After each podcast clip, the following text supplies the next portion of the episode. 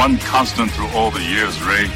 Been Beyond the game. The ladies are digging my sweet bass. That's the dumbest thing I could think of. Our formula is this. We go out, we hit people in the mouth. You like that? You like that? That is a career ender, just like this show. You're already famous in Rochester, but watch out, world. It's a faith-based sports radio program. We would be honored if you would join us.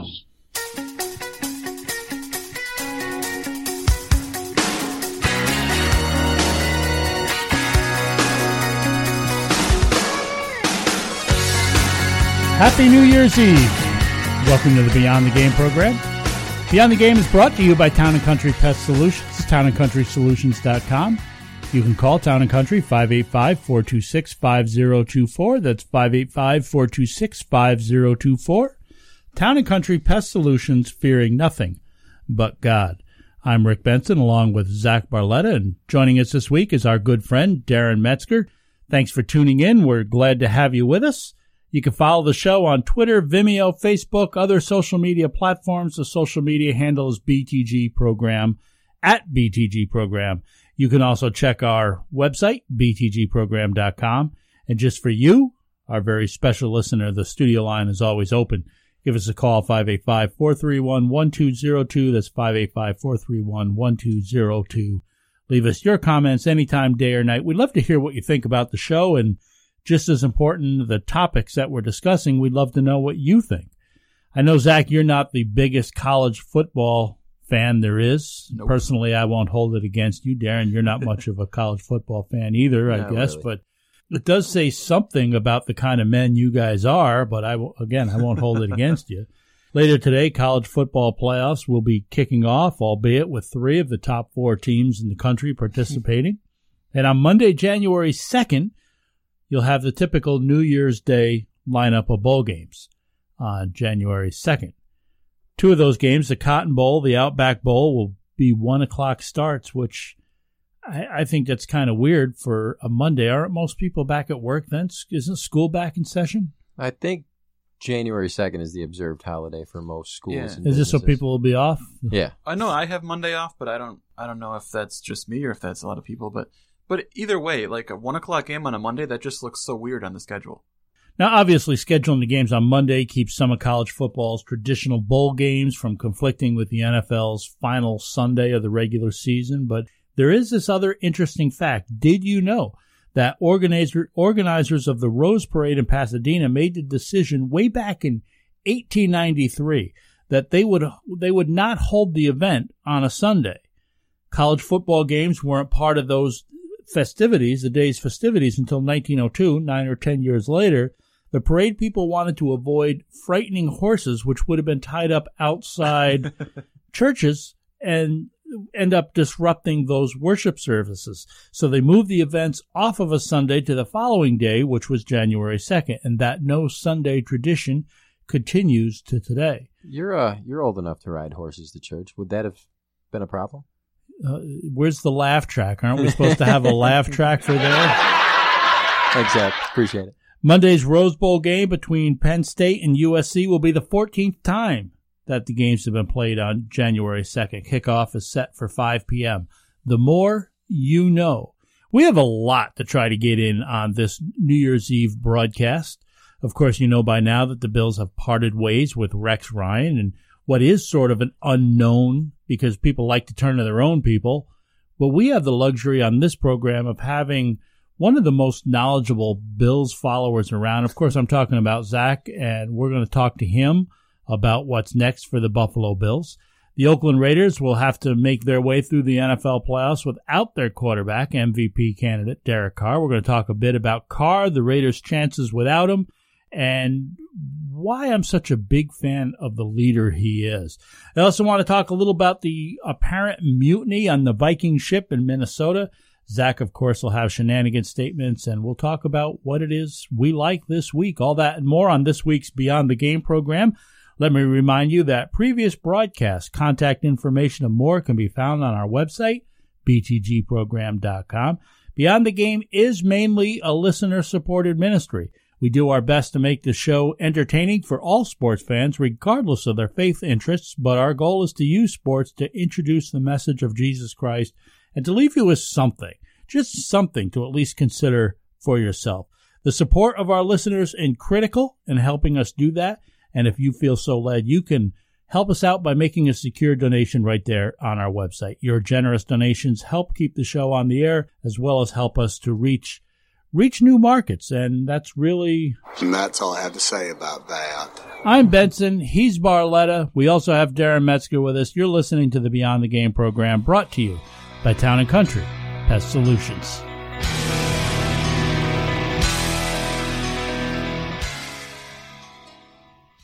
It's cold and snowy outside. That's pretty obvious. Probably didn't need to tell you that. Our title sponsor, Town and Country Pest Solutions, is awesome. That's also pretty obvious, but for one reason or another, not everyone with a pest problem calls them. I don't understand this. Don't be that person that thinks the cheapest deal is always the best deal. Sure, you might get a few bucks off from another pest solution company, but will you get a fully backed guarantee that they can and will fix your problem? I doubt it. But that is exactly what Town and Country Pest Solutions offers. We are personal friends of the owner and operator over at TNC, Matt and Caleb Fabian. Let me tell you, no one, I repeat, no one is more knowledgeable and crazy enough to get any and every job done. Don't believe me? Check out their Facebook page, or even better, watch their YouTube videos. You won't be disappointed. And if you have a pest problem that needs solving, call Town and Country Pest Solutions. You definitely won't be disappointed with that decision either.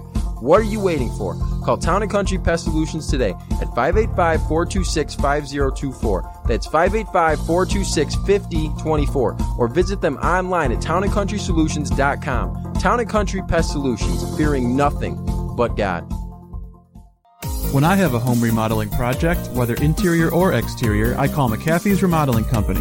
Family owned for nearly two decades, McAfee's Remodeling Company is the name I trust. Mike McAfee put a new bathroom into my house three years ago, and I'm still getting compliments on it every time someone comes over to visit. Mike and his crew are experienced and professional, and you'll be thrilled with their work. So give McAfee's Remodeling Company a call today at 402 1070. That's 402 1070, or visit them online at McAfeeRemodeling.com.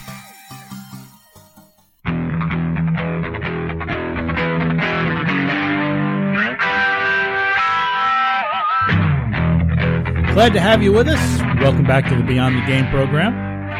BTGprogram.com or at BTG Program. My wife is an Oakland Raiders fan. Now, I've never seen her dress up in face paint, wear, you know, spikes on her shoulders, or carry a club around the game or anything like that. If she did, would you find her more attractive? Maybe. Although she does wear her Howie Long jersey faithfully and for years would send him a Christmas card every year.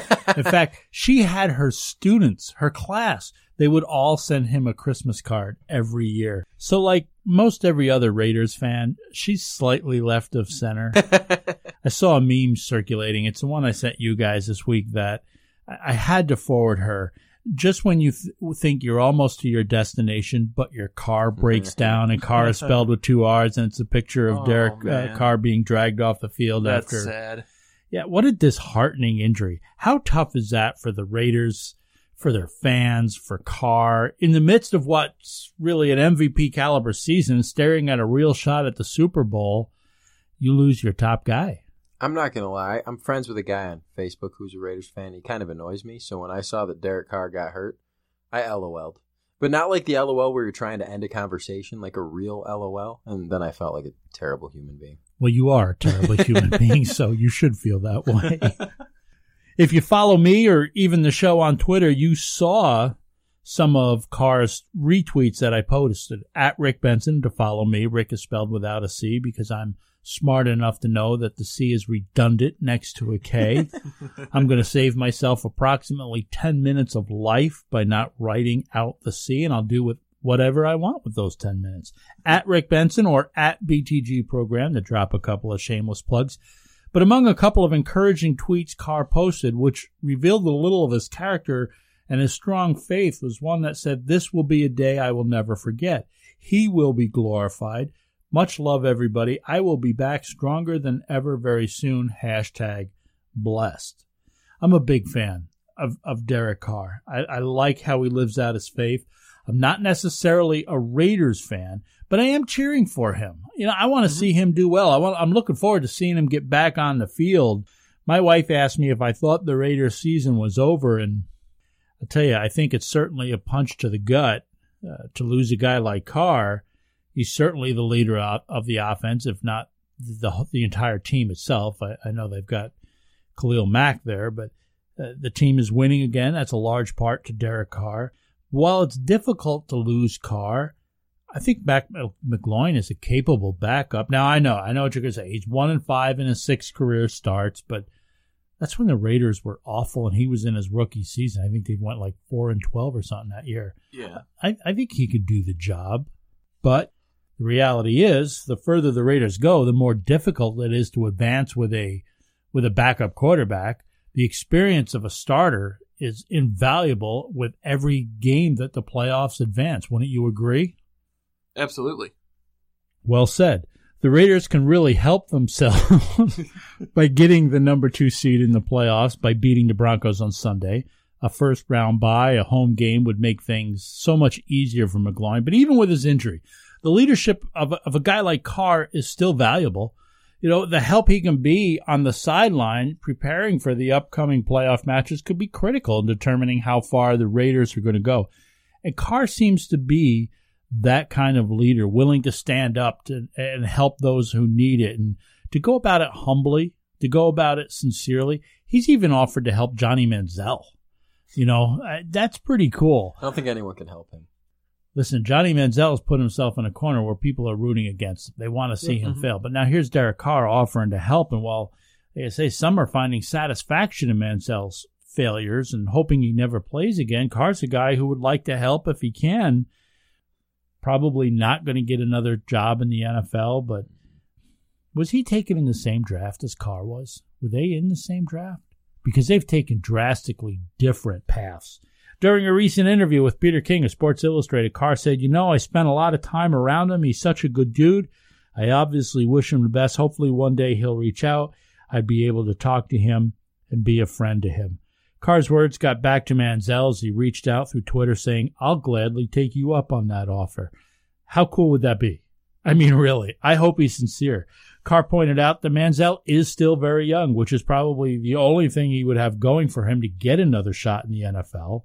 He wasn't productive when he did play, and the baggage he carries is. They, they were the same draft. They were the same draft. That's what I thought. The baggage he carries is significant. Not to mention that he's probably going to have to serve a suspension should he get another job. Mm. But I rather hope he does.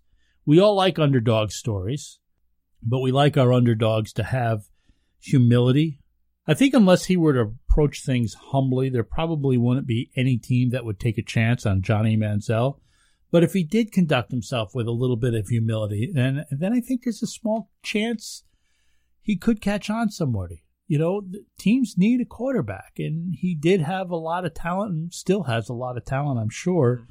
Though nobody's going to come offering a starting job, and that's that's a little bit of a dose of humility itself. He was just recent, up till recently, the last quarterback to win a game for the Browns too. up until recently, they're, they're bad. John the Baptist knew of humility. At the time before Jesus began his public ministry, John was well known for baptizing people in the faith. And then Jesus comes along, and now John's work sort of dries up a little. Business is drying up. Jesus is doing a huge number of baptisms. And when John's friends inquired about this, his answer was short and sweet. This is John uh, chapter 3, verse 30. He says, He must increase, I must decrease. He must increase, I must decrease. David Guzik, a Bible scholar, says it very well. He says that should be the motto of every Christian. Jesus becomes greater and more visible, and the servant should become less and less visible. Guzik points out that that's even more important for Christian leaders. John the Baptist understood humility, and because of that, he was so good at doing what all of us should be doing, which is pointing people to Jesus. I'm a big Derek Carr fan. I've said that two or three times already in this segment, but I've prayed since that interview with Peter King that God would be able to use him to help Manziel. While I don't know him personally, by all accounts, I understand Derek Carr to have a real faith in Christ. But being a Christian doesn't mean that Derek Carr is not familiar with some of the things that Manziel has been involved in. There are a number of videos out there, but one in particular I saw was put together by a ministry called The Increase. Carr and his wife talk about how he would claim to be a Christian and, and, and talk about how much he loved God, but then would go out to parties and live contrary to the way, to what would be pleasing to God. That is until he came to the point in his life where he was serious about God. This is Derek Carr talking about going in front of his teammates to talk about the decision he made to truly follow Christ. We had a game at, at the University of Ole Miss, and uh, I got up in front of my whole team and I told them, I, I said, guys, I've been calling myself a Christian, and uh, you know, I haven't been living it. You know, I've been, you guys know what I've been doing. Uh, I'm a Christian now, and uh, I've asked God for His forgiveness. Now watch how I live my lifestyle, and that's really what a Christian's about. That clip's from a video courtesy of a ministry called The Increase. How exciting would it be if Johnny Manziel were to surrender his life to Christ? Forget playing football, just being in a relationship with Jesus Christ, knowing God, living for Him. What a dramatic testimony Manziel would have if he allowed God to change him. The public is so familiar with his failures. To see him change would have such an impact. And I don't know to what extent Carr would be able to help Manziel, even if for certain he, if he were to get that chance. But before anything can happen, Carr had to at least be obedient to God and make himself available. And this is the part I think is so cool that he stepped out willing to help Darren. You said earlier, nobody can help Manziel, and God can through somebody. I meant human beings. I just want to. yeah, I, I, I know, I know what you meant, but there's so much impact each of us could have if we take the time to just first take that first step, surrender ourselves to what God has in store, step out on faith, make ourselves available, which is what Carr is doing. He's simply offering to be a friend. We can see this as a challenge to ourselves to be a friend. We all know people who don't know Jesus. Maybe they know that you go to church, but have they ever heard about how Jesus forgives sins? Have they ever heard you talk about how he changed your life? What if every believer right now that's listening invited just one person to church this week? Maybe one lunch, one coffee with a friend who could use a helping hand. It's very easy for a guy like me, for a guy like you guys to sit behind a mic and criticize the decisions and the deeds of Johnny Manziel. He's given me numerous opportunities. We've talked about him a number of times on the show. It gives us opportunities to use his example as a way to share a thought from Scripture. But as a friend, if somebody goes to him as a friend, your voice is more significant in the lives of others than somebody behind a mic. A word from a stranger can be powerful, but a word from a friend comes from a place of love. It comes from a place of compassion. It's a kindness that friends respond to one another with to be honest, and I speak this to my shame, despite the many times I've brought up Manziel's name on this program, this was the first time I actually stopped to pray for him. You know, sometimes we don't think to pray for people that we don't know. Uh, we pray for our leaders, we pray for our country, but uh, have you have you prayed for a professional athlete? Well, I was praying for him, and this was the first time. I'm praying that Derek Carr might be able to reach him. How often are you praying for unbelievers in your life? How often have you made yourself available to them and just let them know that you care? I mean, I mean, honestly, there's a risk in that because it can be pretty inconvenient. But I imagine the cross was a bit of an inconvenience to Christ. Galatians 6 1 says, Brethren, if a man be overtaken in a fault, ye which are spiritual, restore such a one in the spirit of meekness, considering thyself, lest thou also be tempted. Follows that up in verse 2 by instructing, instructing us to bear one another's burdens. Isn't it interesting that it's presented so one sided? The Bible isn't saying to expect others to bear your burdens. God is talking to each one of us and telling us to bear the burdens of someone else. Most of us rarely do that. We don't do that because we aren't actively looking for someone's burdens to bear, which is exactly what Derek Carr was doing when he reached out towards Johnny Manziel. The first step is making, the first step, I should say, to making a difference in the lives of others is stepping out and being available for God's use. But the second step is looking for people, maybe even friends, which we can help in some way. What's truly amazing to me when I consider the wonder of God and all powerful, think about God, all powerful, all knowing, creator of life just by simply speaking words. When you read the creation account in Genesis, you ever notice how it refers to when he created the stars in, in Genesis 1:16? It's almost like uh by the way, he made the stars also. Like it's no big deal. Just oh, he made the stars too. You take that God, what's truly amazing, that same powerful God saw that man had a sin problem which he couldn't solve for himself, and that because of man's sin problem, man would be separated from a holy God. So God reached out to us in the same way that he wants us to reach out to others. He took the first step. He came to earth as a humble child with the sole purpose of dying on a cross to pay for your sins and for mine. This is what the Christmas season is all about It's supposed to be all about. It's not about buying cars or jewelry. Celebrating that first step that God took towards man in order to redeem him. When you respond to God's reaching out and you place your faith in him, when he looks at your sin, he sees the, the blood of his son, which was shed on the cross to cover your, your sin. His sacrifice at the cross is sufficient to redeem the sins of all man, your sin, my sin. You can't enjoy a restored relationship with God without placing your faith and your trust in Him. He made the first step, the hardest step. God made it possible for your sins to be forgiven, those sins which separate you from God. That means simply admitting to God that you're a sinner and that you believe Jesus gave his life on the cross for you, admitting that you believe Jesus rose from the grave, and asking God to forgive you of your sins. Romans 10 9 and 10 says, If you confess with your mouth that Jesus is Lord and believe in your heart that God raised him from the dead, you will be saved. For with the heart one believes and is justified, and with the mouth one confesses and is saved.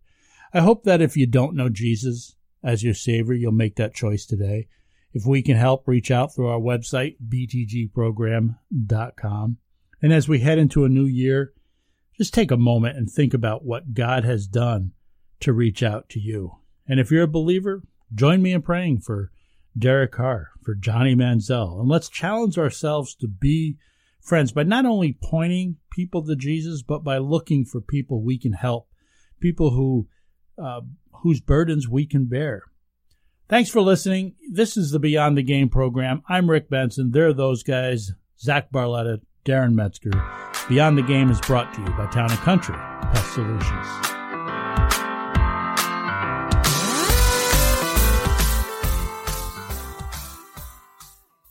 Well, here you go. Here is the Red Hawks report for this week, December 31st, 2016. The Red Hawks report is, as always, presented by Roberts Wesleyan College. Been a holiday break for the Roberts Wesleyan athletics teams, but they'll be back in action this coming week. So let me give you a few opportunities that you have to head out to Roberts and support the Red Hawks. The women's basketball team will be hosting St. Michael's College later today. That's December 31st at 1 p.m. They'll also be home to take on Mercy College next Wednesday the 4th at 6 p.m. The Red Hawks men's basketball team, they too will return to the floor on Monday, January 2nd, taking on Adelphi University at 2 p.m. And then they'll be hosting Mercy as well on Wednesday, their game being at 8 p.m. Sounds like it could be a fun night next Wednesday night. If you wanted to head out to the Voller Athletic Center, you could take in the women's game at 6 p.m. and then stay for the men's game at 8. And there you have it, the Red Hawks report for this week, December 31st, 2016. The Red Hawks report is presented by Roberts Wesleyan College. And remember, you can follow Roberts Wesleyan Athletics on Twitter at RWC Redhawks. This has been the Red Hawks report presented by Roberts Wesleyan College. Do you know a high school athlete looking for a D2 college? Hi, I'm Dr. Deana Porterfield, president of Roberts Wesleyan College, where athletics are fundamental to our commitment to educate for character. Our athletic program is strong and getting stronger every year. We offer 17 varsity sports, from lacrosse and basketball to track and field and soccer, and the only Division II athletic program in the area. Tell the young athlete in your life about Roberts. Visit roberts.edu. It's here. Ram Sports Network. Christian Sports Television. That's right. Christian Sports Television. Ram Sports Network is the first Christian sports TV channel with programming from Pee Wee to the pros. Games, events, sports talk, fitness and nutrition, sports missions, Western sports, and sports ministry. We're spreading the gospel through sports. Watch us now at ramsportsnetwork.com or find us on the Roku channel store. Ram Sports Network. More than a game.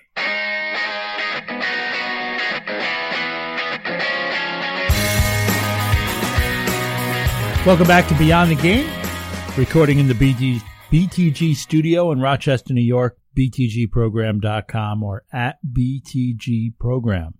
We're here in Western New York, which of course is the heart of Buffalo Bills territory. And Zach, you're a Bills fan. Everybody knows that about you.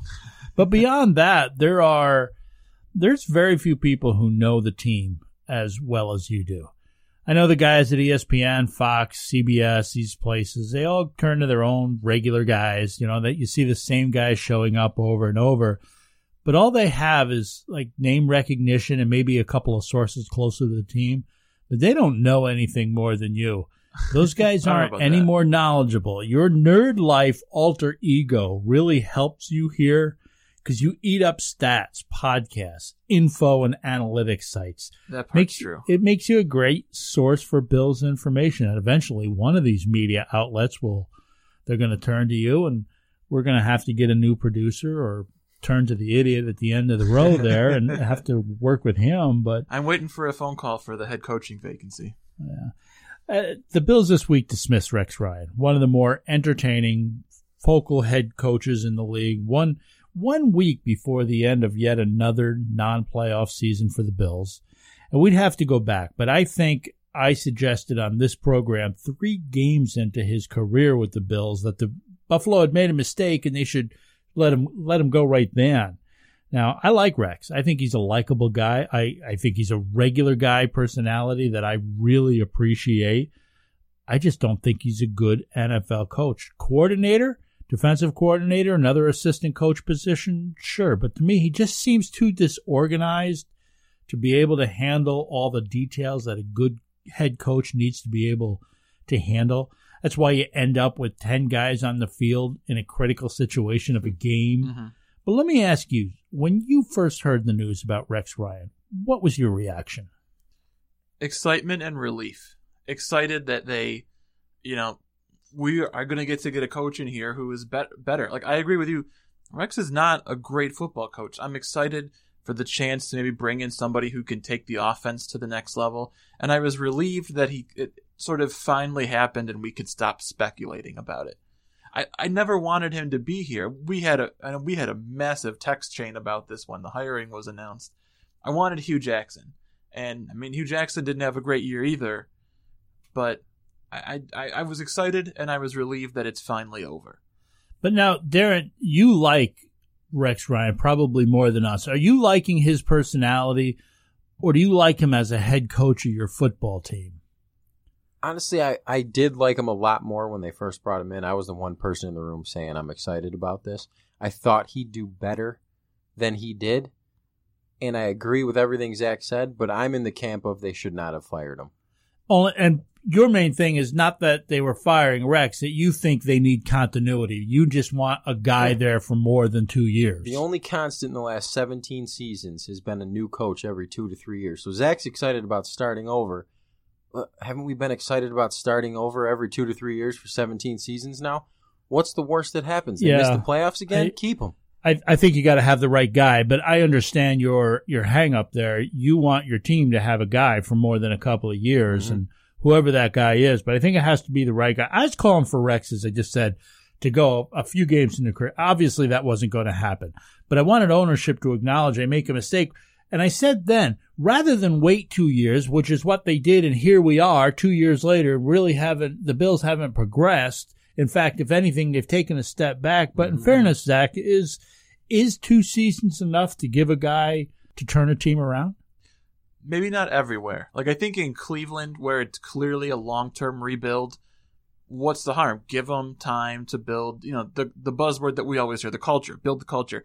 In a place like Buffalo, I think it's plenty of time because remember when he was hired, they were coming off a nine and seven season. They had just barely missed the playoffs. Things were looking up for the Bills, and then Doug Marrone suddenly leaves, and we get here. But the Bills were looked at as a team that was on the precipice, and Rex was going to be that final piece. It was not supposed to be a rebuild. And I think when you're that, when you perceive yourself to be that close, and suddenly now you're in the lows that we're in, I think two years is plenty of time. There are some that would disagree. I, we've heard that in the days since. We've seen it in the papers. People aren't thinking that Rex, and maybe even Darren is in a little bit in this court, is not getting a fair shake after being let go after only two seasons. So, what are some of those things, Zach, that you saw that are obvious reasons that made this made this change necessary? Well, the the biggest thing that stood out to me is that he was terrible at what he was supposed to be great at. You know, he was supposed to be this defensive mastermind with this exotic scheme that would confuse even veteran quarterbacks and there was going to be pressure and you never knew where it was going to be coming from and stuff. And he came in number and the Bills had been the number 4 defense the year before and he said, "Well, we think number 4 is a little disappointing. We're going to be number 1." And they ended up being never anywhere close to that. But he came in with the expectation that he's going to make this defense an elite defense and instead it regressed to worse than what it was before. And I think when you bring somebody in based on their defensive reputation, and then the defense is the worst part of your team, I think that says a lot. And the other thing that really bothered me was the penalties. I think we've talked about this before that this team was so the lack of accountability, undisciplined. And Jerry Hughes and Jerry Hughes was a was probably the head guy that oh. we would be mad at every week, and it it just was a reflection of Rex. You know, Rex is this aggressive and loudmouth and undisciplined and off the cuff type of a person. And the team really took that personality on. And it, it wasn't so much that you know, there are good teams that take penalties, like the Seahawks, just from playing physical football, take so many penalties. But these were stupid penalties, mm-hmm. ripping the helmet off a quarterback, shoving a guy, headbutting a guy. You know, Rex getting a penalty for yelling cuss words at an official. Like they were undisciplined penalties that were completely unnecessary. And those yeah. two things really bugged me. I think hiring his brother, well, I think it's a great mm-hmm. story. I'm sure it was a thrill for them from a sentimental perspective, from a family perspective. I thought it was kind of cool. There, these two brothers are working together, but that's a bad hire. Mm-hmm. You know, just to hire somebody because they're family, that was a bad hire. And the fact that he had so many assistants with him. The Bills had something like 27 or 28 assistants on the staff, and they still, as you said, were making stupid mistakes. Uh, mm-hmm. That I think that comes down on Rex. And, you know, now there's a couple of people that think it was unfair. They think it was a shot at him to not let him finish the season by coaching against his former team, the Jets. And uh, the game is in New York tomorrow. But I think the Bills have a good reason to do that because they want to take a look at Anthony Lynn – but let me ask, does one game as an interim head coach really help the Bills evaluate if Lynn can be their guy? No. Um, especially when they're forcing him they're forcing him to play EJ Manuel at quarterback. you know, nobody's looked like a good coach with EJ Manuel at quarterback. But I feel like the Bills already know who Anthony Lynn is, what kind of system he's going to run. I mean, he's been here for two years now, you know, and he's been working his way up and he was already had the title of assistant head coach before the season. So they already were familiar with him enough to do that. They trusted him. I think they probably already know if they want him to be the head coach or not. So I really don't feel like this is an audition at all.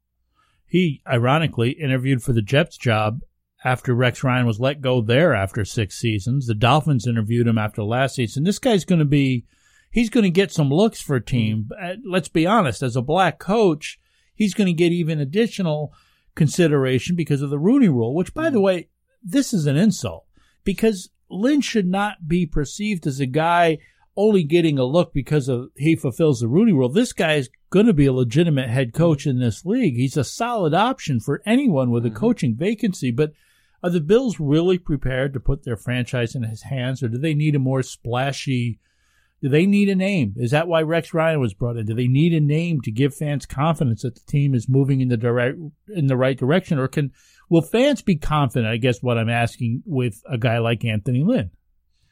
I think a splashy name is probably the worst thing you could do, because two years ago Rex Ryan was the splashy name, you know. And how did that turn out? I think if you hire somebody because of their PR value, which the Bills I feel like are tempted to do, I feel like that's not the right reason to do it. I feel like that rarely works out. And the fans, I think if you're going to bring in a coach that's not an established big name coach, Anthony Lynn would be the best guy because the most Bills fans are satisfied with what he's done with the offense. Darren, what are you going to add to that? I think a splashy name is going to sell season tickets like it did with Rex, but forget all that. Like Buffalo Bills organization, let's pretend that you're listening here. Just get the right coach in there and make the playoffs then you'll sell more tickets. Like I'm so mm-hmm. sick of all of this. The Dolphins passed on Lynn when they interviewed him last year instead opting for Adam Gase, and he's got his team in the playoffs Mm-hmm.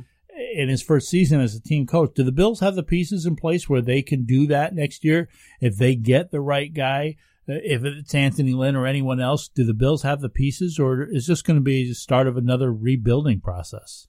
Uh, if you get the right coach, I think it's certainly possible. I mean, coming into this season, if you looked at the two teams on paper, I certainly felt like the Bills had more talent than the Dolphins did, and here the Dolphins are going to the playoffs.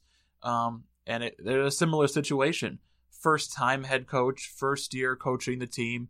Not a lot of roster turnover from last year, but they're better coached. They bought into the system, and here they are, ten wins later, going to the playoffs. I think the Bills have a lot of talent on the defensive line. They have some young players at linebacker that are getting healthy that are going to play. You've got Sammy Watkins and LeSean McCoy on this team. So I think if if you get the right coach in here, I think they certainly could be a wild card team. There's obviously going to be more openings. We already know of LA. We know of Jacksonville. We now know of Buffalo. Is Buffalo at a disadvantage? It really, it snows a lot. It, it, it's not a fun it's- market and it's necessarily dysfunctional. compared to like New York or LA. It's not that flashy thing. Places like Chicago maybe open, New Orleans, uh, San Diego, maybe, maybe the Jets. Are they at a disadvantage to luring a good coach here? I think so. Uh, just because of the reputation that we have, we have the reputation as well, they've been 17 years without the playoffs now. There's a reputation of losing. There's a reputation of bad weather, you know, and, and No one can get along with Doug Whaley, apparently. yeah, there's all of that So stuff. that's a big obstacle. I think that um, It's a serious one. On the other side of the equation, we have the reputation for a fan base that's really passionate. Teams know when they come to Buffalo to play here, they're going to have a tough time hearing the signals because our fans are going to be loud. They're going to be involved in the game. Um, so I- don't know. I see both sides. I think if if you're an established name brand coach, you're going to have better options. But if if you're a first time head coach, I, I think Buffalo's a fine place to go. You may not know his name, but Zach Barletta is as good a Bills beat reporter as you'll find anywhere. And we're fortunate enough to have him on this program every week. You're listening to the Beyond the Game program brought to you by Town and Country Pest Solutions. We'll be right back after a few words from our sponsors.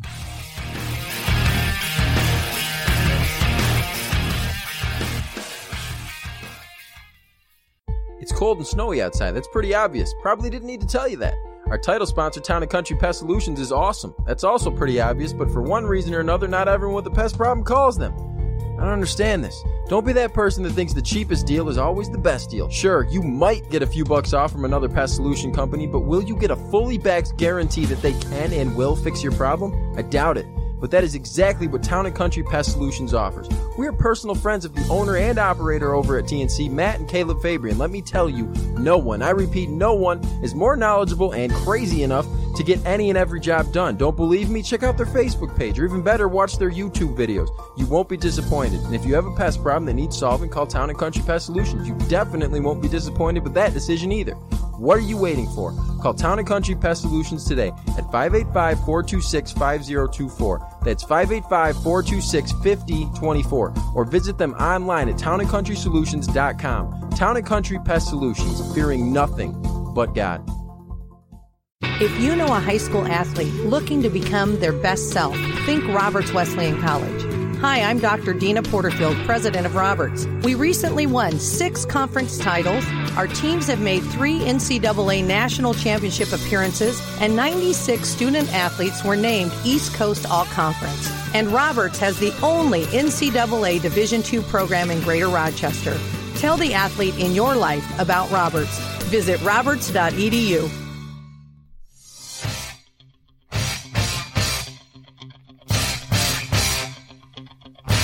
Welcome back into the show. Benson and Barletta, and joining us this week is our good friend Darren Metzger. The Minnesota Vikings, one-time owners of an unblemished 5-0 record as they entered their bye week, looking like the class of the NFL. People everywhere talking about Coach Mike Zimmer and how he was going to be the next Bill Belichick. And while he may yet still be, the Vikings are now 7 and 8, have only won two games since, and are going to be sitting home for the playoffs, something that looked inconceivable at the time. Inconceivable! I was gonna say you should get that sound clip. Perfect. All right. Sorry, I got real excited. That's why you're that here, song. man. That's why we got you here. Last Saturday, with the playoffs no longer a possibility and nothing to play for but pride, the Vikings couldn't even play spoiler.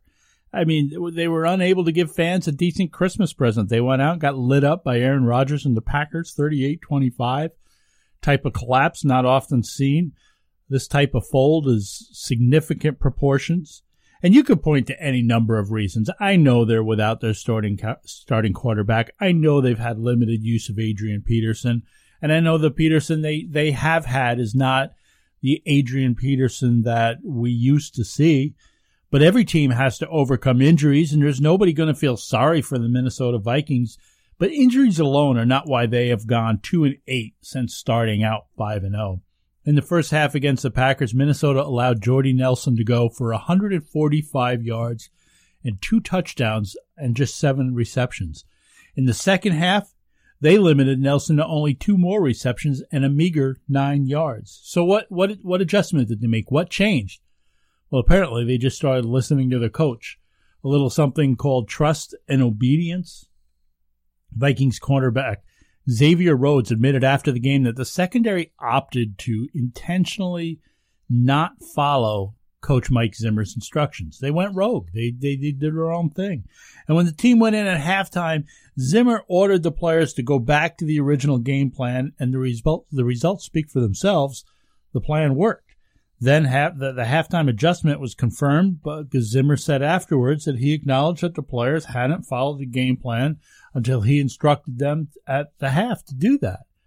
Zimmer told the local Star Tribune newspaper there in Minneapolis that he was supposed to do that's what he was supposed to do the whole game. Someone decided they wouldn't do that. And when reporters asked Rhodes who made the decision to go against the coach's orders, Rhodes said, To be honest, I really don't want to answer that. Zimmer, though, also confirmed that he exchanged words with cornerback Terrence, Newman about the situation in the first half. Now let's stop for a moment and dispel any illusions about Zimmer being the next Bill Belichick because this doesn't happen on the Patriots. Mm-mm. If it did, the, the, the players wouldn't have to make halftime adjustments because they would have already been traded while the game was going on. you know, th- th- this doesn't happen on the Patriots. Everyone connected to the Vikings, it has seen, it seems now is downplaying the incident.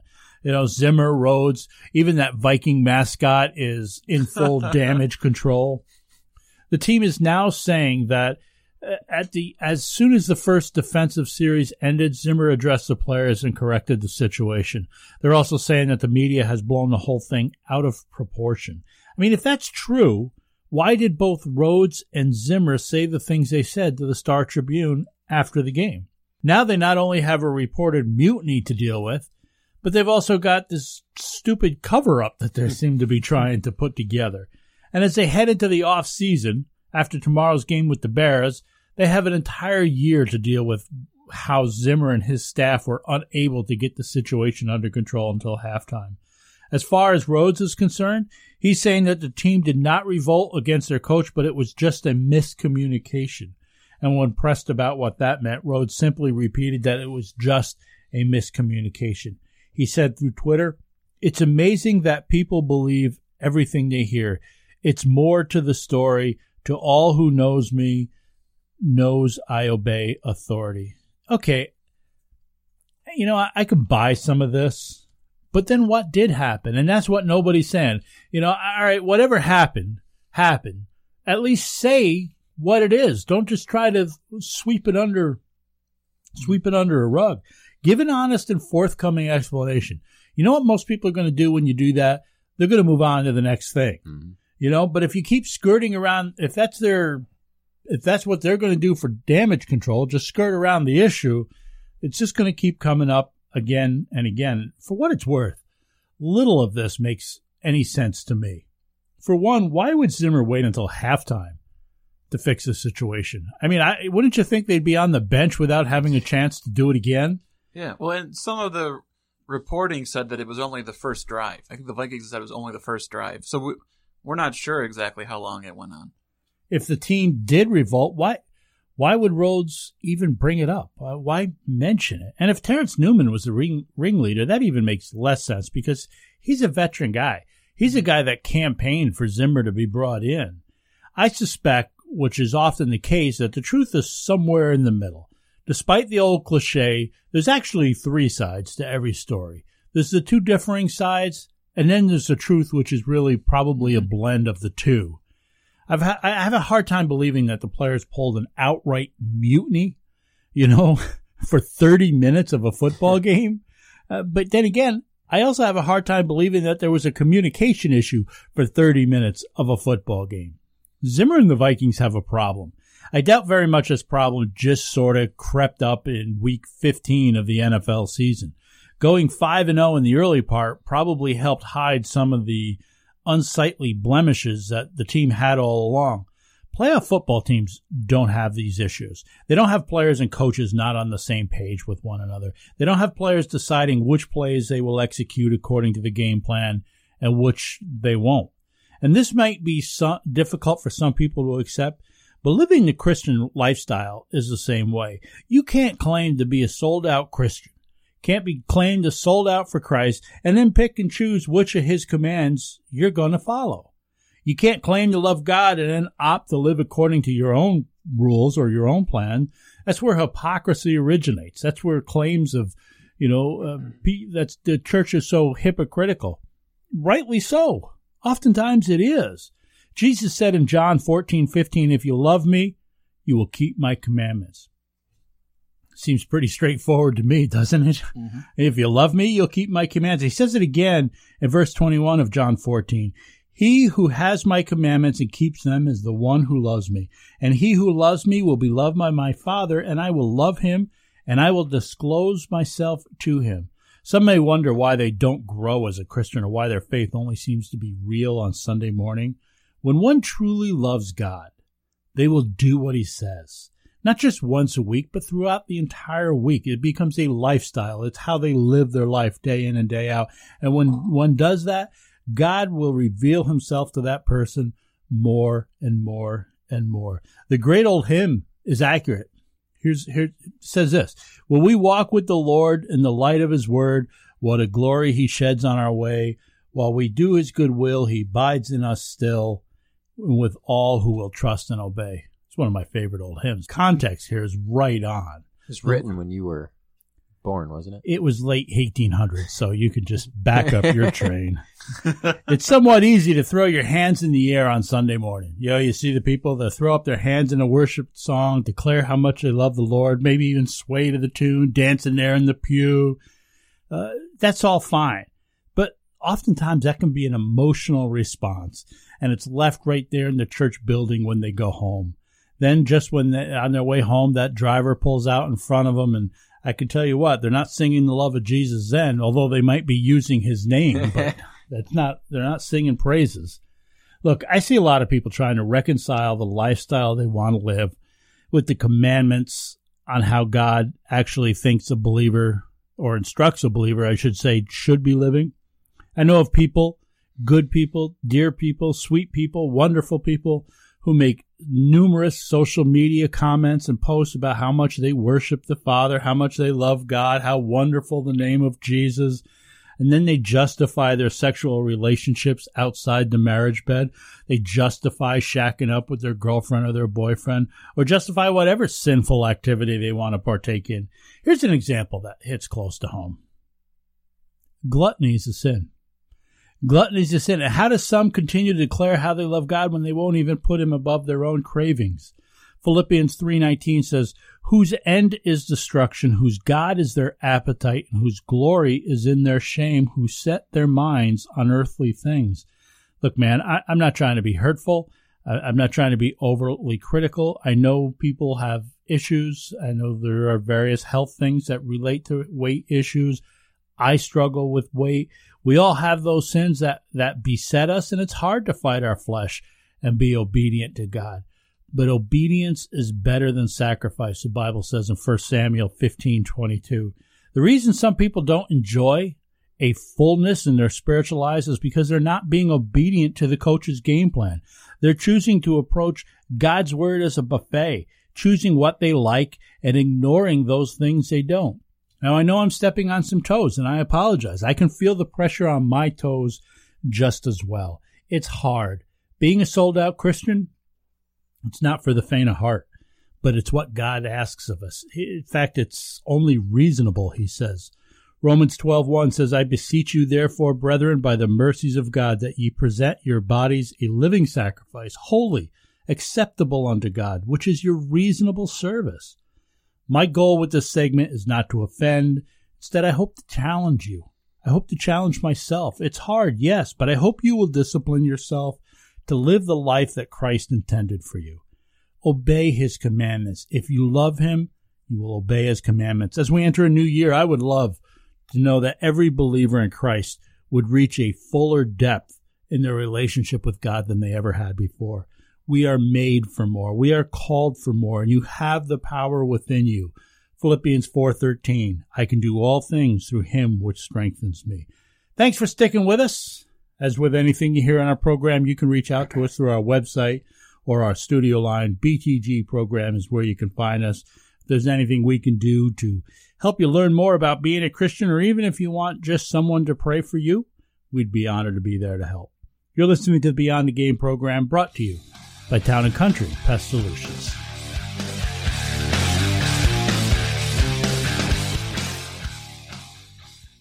When I have a home remodeling project, whether interior or exterior, I call McAfee's Remodeling Company. Family owned for nearly two decades, McAfee's Remodeling Company is the name I trust. Mike McAfee put a new bathroom into my house three years ago, and I'm still getting compliments on it every time someone comes over to visit. Mike and his crew are experienced and professional, and you'll be thrilled with their work. So give McAfee's Remodeling Company a call today at 402 1070. That's 402 1070, or visit them online at McAfeeRemodeling.com. You're listening to Beyond the Game, talking sports from a different point of view. Beyond the Game is listener supported. You can help by making a one time gift or perhaps even committing to a monthly pledge amount. And if you own a business, consider advertising during the Beyond the Game program and promote your business to large audiences of both sports fans and people of faith. Please join us as we seek to encourage, equip, and evangelize through sports talk radio. Visit our website at btgprogram.com for more information or make a donation via PayPal secure servers. Beyond the Game thanks you for both your financial and prayerful support.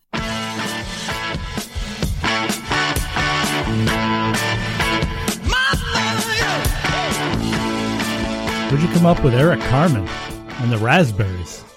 I love it. Welcome back once again. Thanks for being with us here on Beyond the Game, mixing sports and faith and hopefully giving you a different perspective. Consider btgprogram.com or at btgprogram. Let's give it over to Zach Barletta to take us through some of his shenanigans statements for this week. The NFL announced earlier this month that it has added some new features to the Pro Bowl, including dodgeball. Truth or Shenanigans adding dodgeball to the Pro Bowl makes it interesting again. No, no, no, no, no. It's it's um, man, it's just silly. You're a loony. What? Why are they so convinced that they have to play a game? I mean, just name an All-Pro team.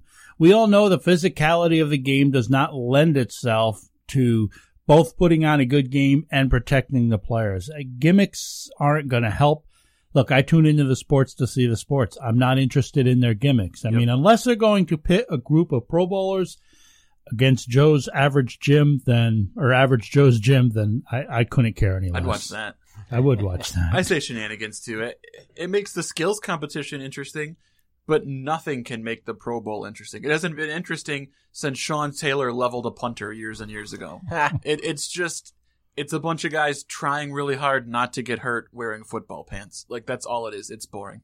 Shenanigans. It does not make the actual Pro Bowl game any more interesting, but I am now interested in watching the skills competition and I mean dodgeball. That'd be kind of fun. Then watch dodgeball, not the Pro Bowl. they don't generally. You know, didn't they used to do that? What was that show they did years ago where they'd have uh, superstars or something? It was on ESPN eight, the Ocho.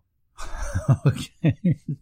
Many people, including former NFL quarterback Donovan McNabb, have spoken out against NCAA players like Christian McCaffrey and Leonard Fournette skipping their team's bowl games to prepare for the NFL draft. Truth or shenanigans, college players should be required to play in their bowl games. What do you think?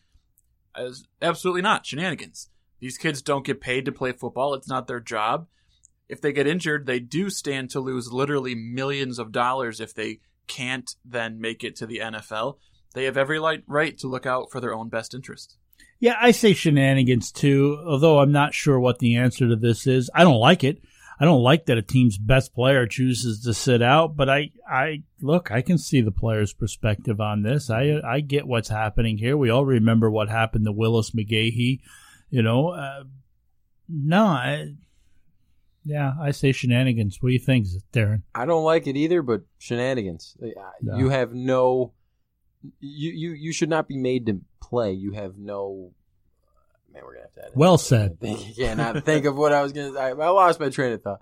But you have no. Well, I quit. So I ain't trying to say it. I quit. I quit. I'm done. All No, right, moving on. shenanigans. Shenanigans all day. 44 year old Jaromir Jagr has stated that he'll work every day with the goal of playing until he's 50. So, truth or shenanigans, Jagr will be playing in the NHL at age 50. Truth. Eh, shenanigans. Truth. Listen, Dude, who do you think he is? machine. Gordon, Gordie Howe? No. Look, you know, all, great, good for him. I'm glad he's playing. I'm, in fact, I'm glad he's playing well, but with each additional season, the mileage gets harder and harder. And let me tell you, the 10 years between 20 and 30 coming uh, is, if you follow what I mean here, the, the 10 years between 20 and 30 are not as long as the 10 years between 40 and 50. I used Jaromir Jagr in like NHL 94 or something like that on my Sega Genesis. I He- thought this guy would be done playing years ago, and He he's was still a veteran going. player then. Yes, he's What gonna he's think, gonna play Zach? till he's 50. Truth. I say shenanigans. He's a legend. He's had an amazing career. Yeah, absolutely. But, you know, as you get older, you slow down, the game's speeding up. Eventually, he's not going to be able to It's keep up. harder to get back up. With that said, I love Benson him. would know. I love him. I hope he. Exactly I, right. I would love it if he could play at 50, but. Uh, last but not least, signing Edwin Encarnacion makes Cleveland favorites to represent the AL in the World Series again. What do you think about that?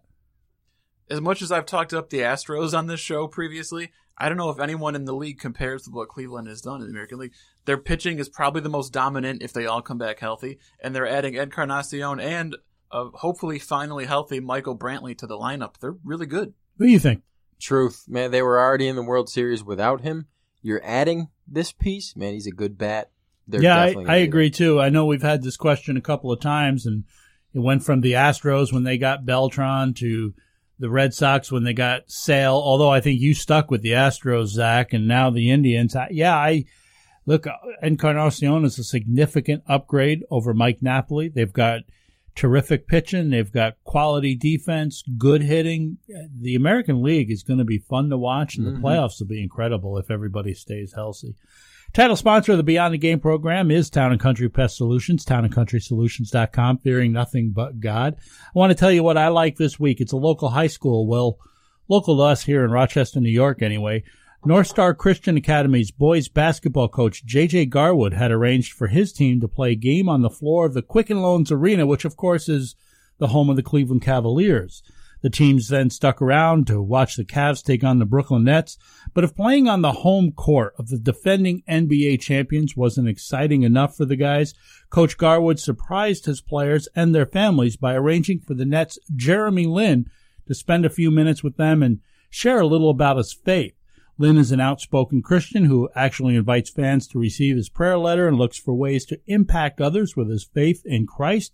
Lin spoke with the boys about staying close to God, putting Him first in their lives, and being faithful in their walk with Christ. He reminded them that it's not their circumstances which create happiness, but it's that, that it's their relationship with God.